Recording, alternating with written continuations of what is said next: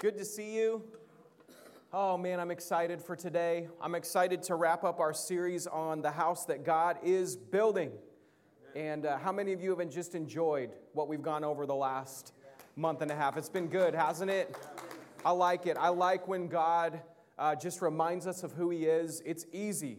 I, I, I, this is what I know about humans, including myself. We have a tendency to just be. Uh, we just follow, right? And we get into habit and we're comfortable there. And sometimes God just needs a season to break us out of habit, get us to focus on where He's at, because sometimes He's way far ahead and we're still stuck in 1990, right? And uh, we just need to break out of that sometimes. So I want to talk about uh, built to stand today. Um, the house that God is building, it's been built to stand because the house that He's building really isn't a building at all, it's people. It's you and it's me. It's followers of Jesus. We're His disciples, and He has built us. He's destined us. He's designed us to be people, as Paul said, who not only stand, but we stand firm. Amen. After we've done everything, Paul says, to stand. And so, uh, I want to read from Second Chronicles chapter 20 today. If you have your Bibles, you can turn there with me. It'll be up on the screens if you don't. But this is a, um, a great story with some great principles and keys for us when it comes to learning how to stand and learning how to have breakthrough and victory in our own lives and in the life of the church. So, Second Chronicles 20 starts like this. The Moabites and Ammonites, with some of the Meunites, came to make war on Jehoshaphat. Some men came and told Jehoshaphat, A vast army is coming against you from Edom. Something that leaders never like to hear. Hey, just in case you were wondering, a vast army is coming against you from the other side of the sea. It's already in Hazazon Tamar, that is En Gedi. Alarmed, Jehoshaphat resolved to inquire of the Lord. If you have your Bibles and you got a pen with you, just go ahead and underline that statement. Jehoshaphat resolved to inquire of the Lord, and he proclaimed a fast for all Judah. The people of Judah came together to seek help from the Lord. Indeed, they came from every town in Judah to seek him. So we're talking about a massive number of people, probably 50 to 60,000 here. It wasn't just a small church service. Then Jehoshaphat stood up in the assembly of Judah and Jerusalem at the temple of the Lord in front of the new courtyard and said, O Lord, God of our fathers, are you not the God who is in heaven? You rule over all the kingdoms of the nations. Power and might are in your hand, and no one can withstand you. O our God, did you not drive out the inhabitants of this land before your people Israel and give it forever to the descendants of Abraham, your friend? They have lived in it and have built a sanctuary for your name, saying, If calamity comes upon us, whether the sword of judgment or plague or famine, we will stand in your presence before this temple that bears your name, and will cry out to you in our distress, and you will hear us, and you will save us. So, just in case you're wondering, it kind of, at first glance, sounds like King Jehoshaphat is whining to God in front of 50,000 people. Are you kidding me? Vast armies? Are you not the God who is? Right? But what he's really doing is exercising faith. What he's really doing is getting the people to snap out of their funk and snap out of their fear and their anxiety of what do you mean vast you know how, how rumor mills go have you ever noticed this whether it's on social media or the news you ever notice how like problems whether big or small even when they're small um, the fear factor and the anxiety level in people just shoots to like a level 10 instantly, right? right? Like, what do you mean there was a robbery at Safeway? Oh, yeah, gunfire, 25 pistols, and really it was just one guy that was on drugs and they arrested him in like two seconds. And so, anxiety and fear has a tendency to just want to rule and reign whenever we hear of any kind of bad news, right? So, what King Jehoshaphat is doing is he's standing in front of the people and he's snapping them out of the funk and he's snapping them out of the gossip column and he's saying, This is who our God is. I'm here to remind you of the history and I'm here to remind you of what God's going to do now because he, he is the one who doesn't change.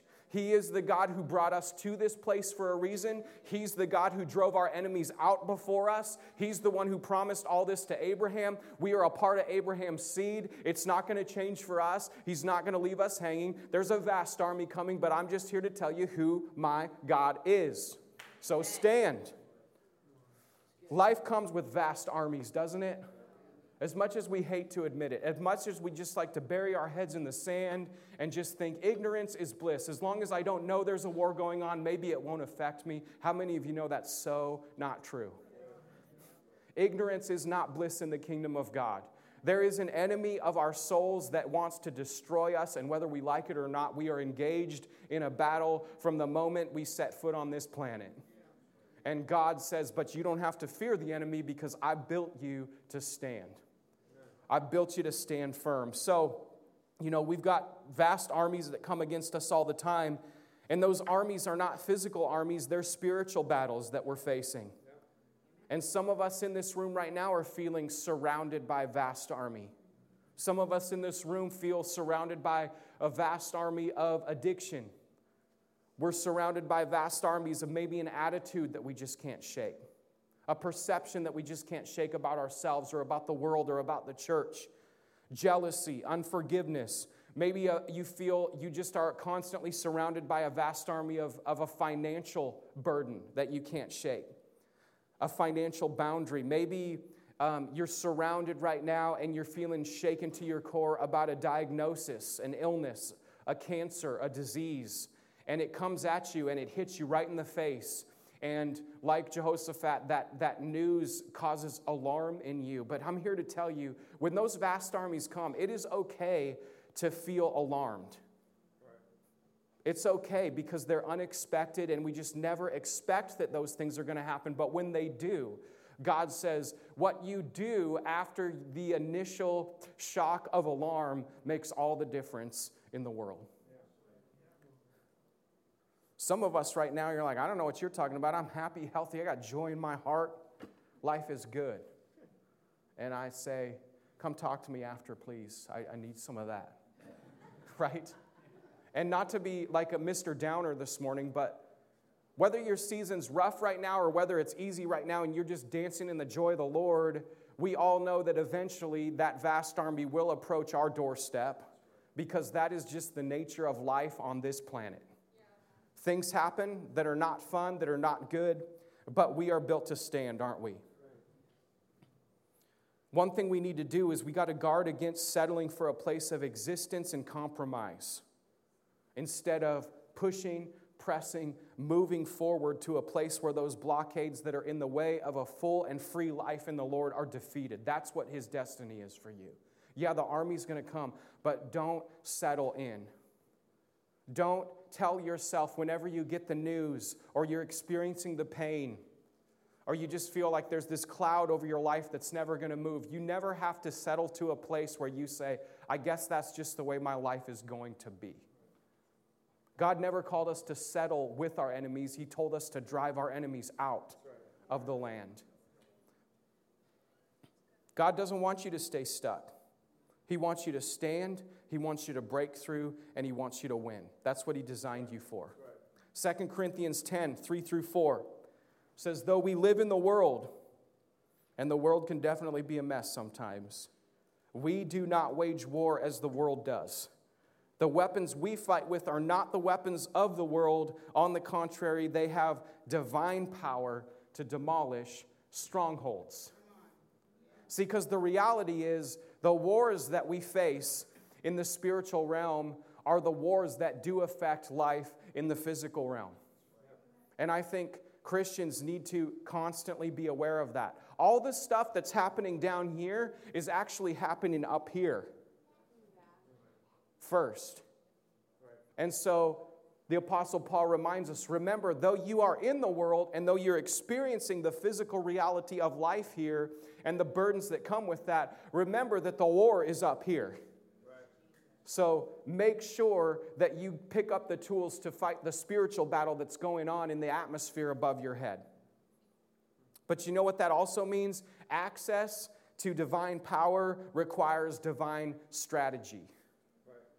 You won't be able to fight this war in your natural mind, in your emotions, with physical weapons or tools. It's not about what's going on in the physical. It's about do you know how to fight spiritual battles with spiritual power? So I want to give us some principles today found in this account in Second Chronicles of how King Jehoshaphat engaged himself and his nation to fight to win in the spiritual. I want to talk about three ways this morning standing in God's presence, standing firm in faith, and standing up against the enemy. So we'll start this morning about talking about standing in the presence of the Lord. Second Chronicles 29, this is what the king said. He said, We will stand in your presence. Before we move any further, we will stand in your presence before this temple that bears your name, and we will cry out to you in our distress, and you will hear us, and you will save us. You know, some of us are too much in the habit of crying out in distress to the things that are stressing us out. The king said, Man, there's a, there's, we are in distress and we will cry out to you. It's okay to be in distress. You don't have to deny that. Oh, I'm not stressed out. I'm fine. I'm fine. No, no, no, it's fine. How many coffees have you had today, bro? Right? But it's because we're in the habit, in our distress, we just cry out to the things that are stressing us out. Oh God, where's the money?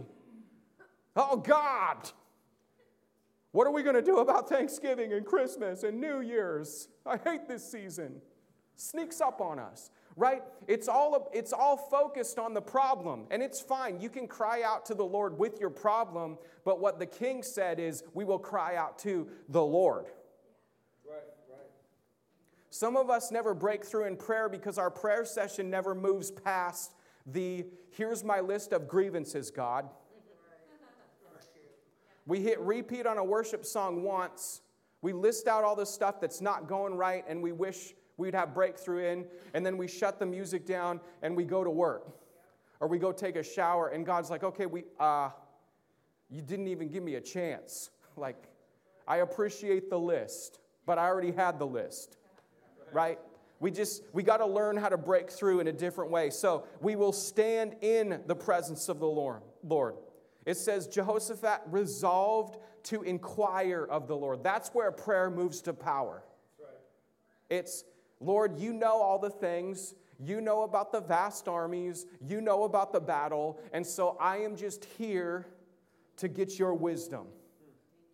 I'm here for no other agenda but to sit in your presence and hear what you would say in this situation.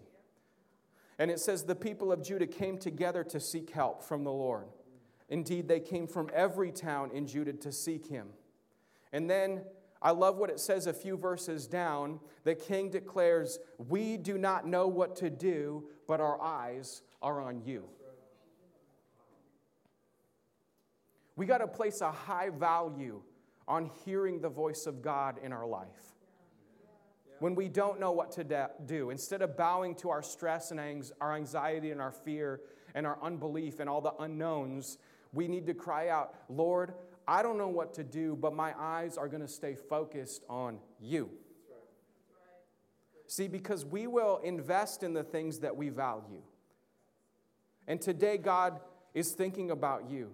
He has plans and desires and dreams for your future that He is waiting to reveal as you seek His face and you wait to hear what He has to say over your life. Position your life to say, Speak, Lord. Your servant is listening. I got no other agenda today. The only thing that I need more than anything else is your voice in my life. We do not know what to do, but our eyes are on you. See, what we choose to look at will get magnified in our life. That's why Psalm 34 says, Oh, magnify the Lord with me and let us exalt his name together. David, that's his heart cry. Come and magnify the Lord with me. Let's exalt him. You can't make the Lord any bigger than he already is, can you? Because the Bible says he's from eternity to eternity. So, we're not talking about a physical sense, but what we are talking about is you can make the focus on Him bigger in your life. And your struggle, our struggle, is never about convincing God to help us, heal us, deliver us. You don't have to convince God to do any of that because He already is, and that's already His heart. And I think sometimes, like when we, the, the, it says that Jehoshaphat called the nation to a fast. I think a lot of times we think we have to fast to convince God to do something for us. Right. But you don't fast to change God's mind, His mind is already for you. His mind is already victory. His mind is already health. I'm not fasting, so I'm like, please, please, please, God, break me out of this. I'm fasting because I got to get myself out of the way. Right? We fast, we fast on the, the physical things so we can feast on the spiritual things that God wants to reveal to us. Right? So it's not about convincing God to do something for you. The struggle comes because we look at the problem more than we focus on the provider and the protector. In our prayer times, we still just shout out all the problems and the things that we don't understand instead of focusing on God, this is who you are. God, this is what you've done already in my life. God, this is what you did last week. God, I know this is what you're going to do. If you did it before, you can do it again. I don't even care if it's an issue that I had in my life. I love listening to people's testimonies because it just it makes faith rise up in me to say, God, if you did it then, you're going to do it again because that's your heart. What we magnify, what we focus on will get big. Think about it with relationships with people. If we have an offense with somebody, if we have unforgiveness towards somebody, if there's unresolved conflict, do you think about maybe just one statement or one sentence or one look that you've gotten from somebody that you just have unresolved conflict and how much that fills your mind and your heart. It could be one thing that your alcoholic dad said when you were like 12, and it has the ability to dictate decisions. It has the ability to control your mood, your outlook of yourself, the decisions that you make throughout your life. It's because it's not because that statement was necessarily huge, it's that we focus on it so much nonstop that it's become the main issue of, of our life. And what I love about the voice of the Lord is He causes us to step back a few steps and gain perspective and say, I'm not discounting the pain that that caused, but I am here to tell you today that that one statement is not designed to control your life. I'm here to lead your life. And so let's pull back the curtain a little bit and so you can see the bigger picture. That's why it's so important to spend time in the presence of God. We've got to value His voice because His voice is the one that can give perspective when we're so hyper focused on something that we can't get our mind off of it. Magnify the Lord together. The enemy's greatest and most effective weapon against us can be distraction, confusion, a multiplicity of voices, and the inability for us to sit still and listen. We live in this distraction oriented world. Everything's just constantly pulling and vying for our attention. And instead of taking time to inquire of the Lord, to magnify who the Lord is, because we call it a waste of time. I don't got time to sit around for an hour and just like listen to worship music. Okay. Well, God, who's the creator of time, I'm sure there's going to be some time in your schedule to figure it out. Right? But we got time for everything else. We feel like saying that we're busy is like a badge of honor. Oh, I've been so busy this week. Well, that's true. It's been a busy week, but there was a lot of free time. Like when I think about it, like what Netflix show did I just binge? what like three movies did I just watch in the last two and a half days? You know? It's like we, we use these things as an excuse to put a band aid on the problem. We say we value the presence of the Lord, but at the same time, we're saying, just give me some Netflix. Give me some Disney Plus. Woo! all the Disney movies in one place. You gotta be kidding me. And a new Star Wars show, everything's trying to grab for your attention. And not saying that that stuff is evil, I'm just saying we have to manage what we're doing with our time. And we have to be honest enough with our own heart to say, Am I really doing this for entertainment or am I doing it because I just want to avoid the real issues? Right? How much TV time do I need? How much Instagram feed do I really need? I'm just going to take some time to see what everybody else is doing. I'm going to, I'm going to sit down for all you news watchers, including myself. I've been convicted of this so many times. And my wife tells me to shut up because I'll scream at the TV over things.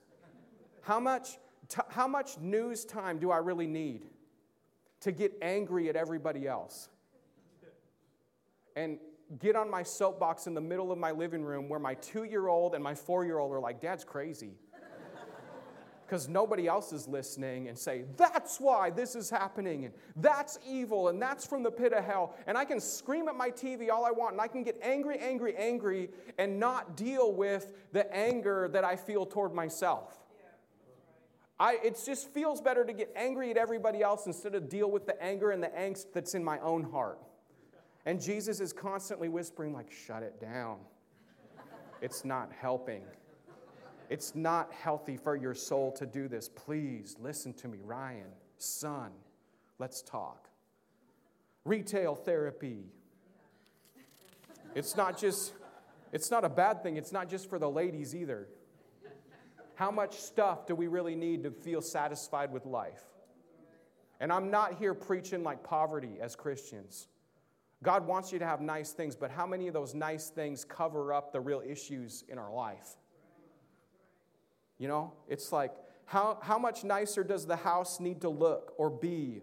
How much bigger does it need to be? How, how nice is the car running? How much nicer does it need to be in order for me to feel satisfied with my life? How much bigger does the boat need to be until I'm happy again? What other toy do I need for this winter so I don't feel depressed like I was last winter? Do we really assume that it's the stuff that's the problem? Sorry if that hit a little too close. It's as we set time aside in the secret place, a place that we've dedicated personally, one on one with the Lord, to value His voice and to seek Him out and think, that's what's going to fill up the tank. Right. That's why the Bible says, Your word is like honey to my lips. It brings the satisfaction, it fills me up, it calms me down. Lord, I don't know what to do, but my eyes are on you. I value our time together. Amen? Amen. All right, number two, you got to stand firm and see the deliverance of the Lord. Second Chronicles 20 17. God said, You will not have to fight this battle. Take up your positions, stand firm, and see the deliverance the Lord will give you. O Judah and Jerusalem, do not be afraid, do not be discouraged. Go out and face them tomorrow, and the Lord will be with you. what I love about this is the battle is not ours, but the Lord says you do need to take your position. Decide what side of the line you're going to stand on. Are you going to stand boldly in faith in who I am, or are you going to hem and haw and go back and forth between your own opinions and your experiences and the time this didn't work the last year, right? Or are you going to stand and take your position and say, I know who's fighting for me and it's God this time? Good. Take the position of faith over discouragement and fear. Faith, also, I have to say this, is not about denying facts. I know a lot of people who think, a lot of Christians who think the way that you stand in faith is just to deny that anything's happening. Oh, yeah, no, God's the God of provision. I don't got money problems. Uh, I think you do, son.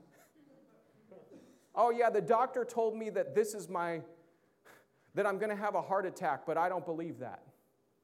Well, the doctor told me that I got stage four cancer, but I'm just, I'm not claiming it. Okay, I understand. And please hear my heart standing in faith, but we, it's not about denying these things that are present. It's about standing in faith over those things, right? it's not it, it's what abraham did and what he got commended for is the bible says abraham faced the fact that he was as good as dead yeah.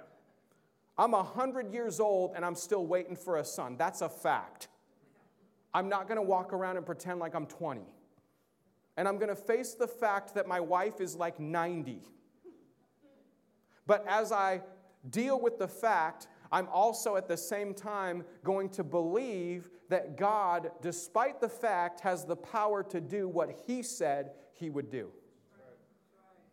Amen? Amen? That's how his faith got built as he waited 25 years for a son. He didn't waver in discouragement and unbelief. It says his faith grew as he waited. Back. We stand in faith according to the word of the Lord.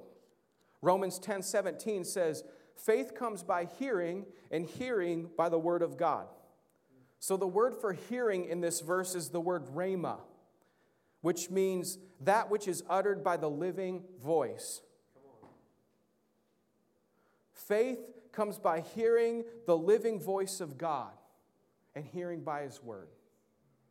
That's why it's so important to spend time in the secret place to hear what God is saying to you now in this season. And he always lines it up with the Word of God. But what I'm saying is the Word that he spoke over you 20 years ago isn't necessarily the Word that he's going to use to win this victory for you tomorrow. He says, Listen to what I'm speaking right now. What am I saying right now? And one of the biggest hindrances we can have to faith in many situations is what we think we already know about God. this is how I saw God work the last time this happened. Oh, that's cool. And He might do it a completely different way just to mess with you. I've been praying for this breakthrough for years and it hasn't happened. God's not going to do it because He's not in it. Stop asking. I've seen churches try this before, and God wasn't in it then, He won't be in it this time. It's all the stuff that we assume we know about how God works that sometimes is the biggest limitation to our faith. God will not box Himself into your experiences or even the way He chose to show Himself before, because what He values more than anything is your time with Him. Seeking His face hearing what he has to say on the situation now. Prioritize time in the presence. It's where we hear the now word. I can remember about three years ago, and I know some of you have heard this story, so forgive me if it's getting old, but it's just, it was one of those vast army moments. My dad gets diagnosed with uh, bone cancer, and he goes in for treatment and gets the stem cell transplant and everything's good, and I get a text that says, the neutrophil level, this is like the immune system count after the transplant. They're, they're like, neutrophil, it sounds like a breakfast cereal. um, but it's how they measure how good your immune system's doing. And so their mom texts and she's like, they want it to be like over 400. Oh, over 400 would be great. And then we get a text back a few hours later and I'm sitting at home, and she said, It's at 800, like double. And I remember in my time with the Lord the next day, he just whispered to me, I want you to look up what the word, what, what the number 800 means. And he showed me, he said, Eight, that's the number of new beginnings in the Bible. It's a new beginning, but 800 is the number for covenant. And I just heard the Lord clear as day say, this is a new season for your dad, it's a new season for your family. It doesn't matter what the facts are. The fact is, I'm in covenant with your dad. I'm in covenant with you. I'm in covenant with your family. So you remember that. And I cannot tell you how many times being able to stand and remember that word in the seasons where I felt discouraged, I felt fear. The enemy comes and shoots an arrow at me and says, Hey, uh, your DNA is linked to his. What makes you think you won't escape this later in life? What makes you think at 55 you might not get diagnosed with the same thing? And I can't, I, I'll be honest with you, I've struggled with that fear. what's coming after me? And then I remember the word. Remember who you're in covenant with. Amen? Prioritize time in the presence. Could I get the worship team to come back up?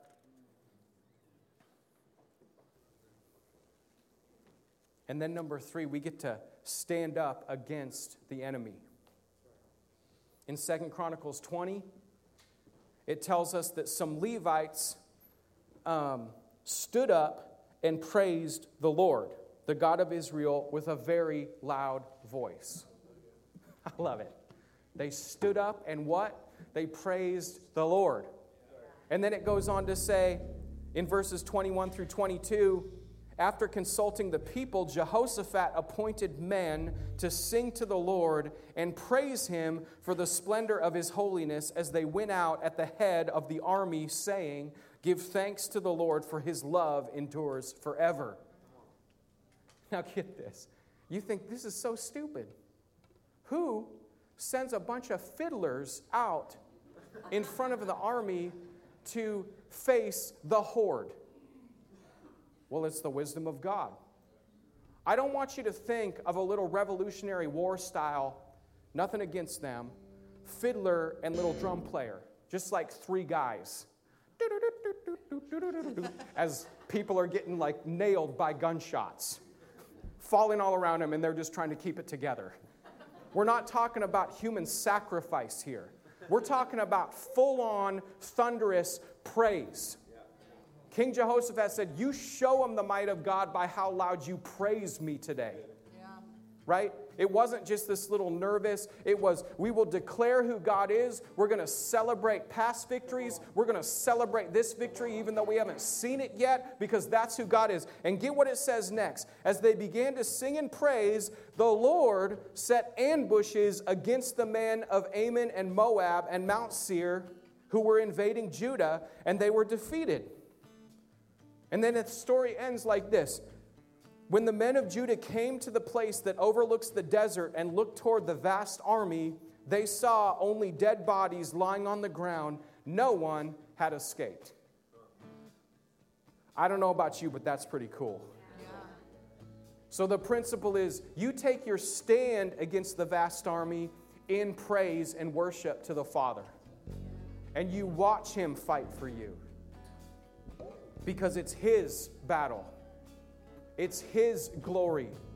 He's the one that's going to receive the glory and the praise. He's the one who continues to stand in the face of the enemy and say, You will continue to harass them, but you will not win because they are mine. Here's one for you. Write this down, tweet it out, Instagram post it. When the enemy ambushes you with the vast armies in your life, determined to set an ambush of praise against him. And watch what God will do. That's fine. The enemy wants to set an ambush. We set an ambush back, and it's called praise to who God is. I love this quote. This is from Dave Patterson in California. He says, When we are willing to do the ridiculous, God will do the miraculous. Did you get that? In my natural mind, praising when I don't yet see the victory and praising when I haven't seen the promise fulfilled, in my mind and in my emotions, my soul is going to tell me this is ridiculous. What is this? Just some kind of big hype fest? You're just trying to get me to feel better about my miserable, crappy life and tell me to jump around and shout praises to God. Yeah, that's exactly what I'm telling you to do because I didn't make it up, God did. That's why King David said, Praise the Lord, O my soul, and everything that is within me. He said, Shut up, whiner. Get out of your bed today. Roll out of bed, get up, believe that God is for you because He is don't let depression, don't let discouragement just keep you locked in a cell of your own making. Get up and praise the Lord. Can we do that today?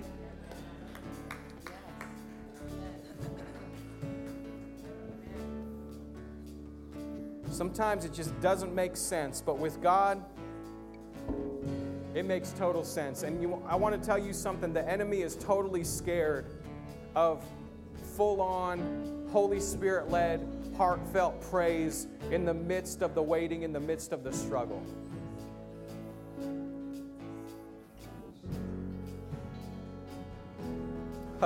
you ready? I don't know. I told Steve this, this when I saw this song on the schedule for this weekend. I said, "Man, there's something on this song for today. Something on this song for breakthrough. Your presence is an open door. So come now, Lord." Like never before. Not like you came 50 years ago, not like you came 30 years ago. It's what you want to do today that I'm interested in. So can we just like like really get into some praise before we leave this place? I don't want this just to be like sing along songs so we can wrap up the service with a nice little bow. I want you to say, Holy Spirit, that thing, the addiction, the depression, the burden that I've been carrying, this vast army that I've been fearful of and hiding out in the corner over. Today, I I'm, I'm going to stand in the face of my enemy and say, No more. You will see the Lord triumph over you today through my praise. Amen?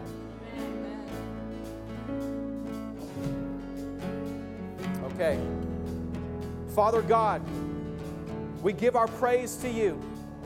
We give our worship to you because we choose to worship the one true God, and we're not going to give any more worth to the problem. We're not going to give any more value to the problem, the anxiety, the fear, the depression, the man, I wish it was the way it was before because we're interested in what you have for the future. God, we're interested in you moving us from faith to faith and glory to glory. We're not going to settle for mediocre. We're not going to settle for a little bit of bondage. We're going to settle only for total, complete freedom because you want to annihilate our enemy more than we do sometimes. And so, in the midst of the battle, in the midst of the struggle, in the midst of the fight, when the vast army is threatening us, we choose to lift our voice and our heart in praise and worship to you. We're going to celebrate you today for who you are and what you've done and what you're going to continue to do in Jesus' mighty name. Let's worship together. I give you glory for all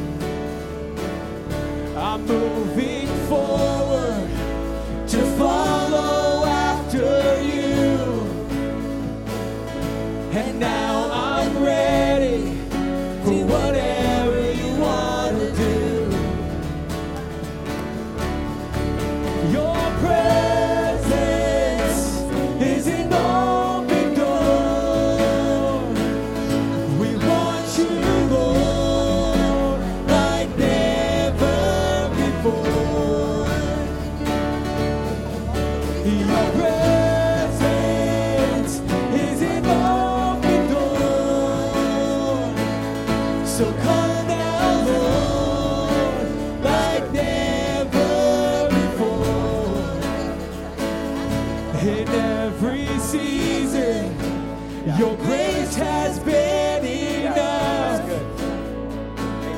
And I'm believing the best is yet to come. The cross before me, my home, all things above. And in you, Jesus, the best is yet to come.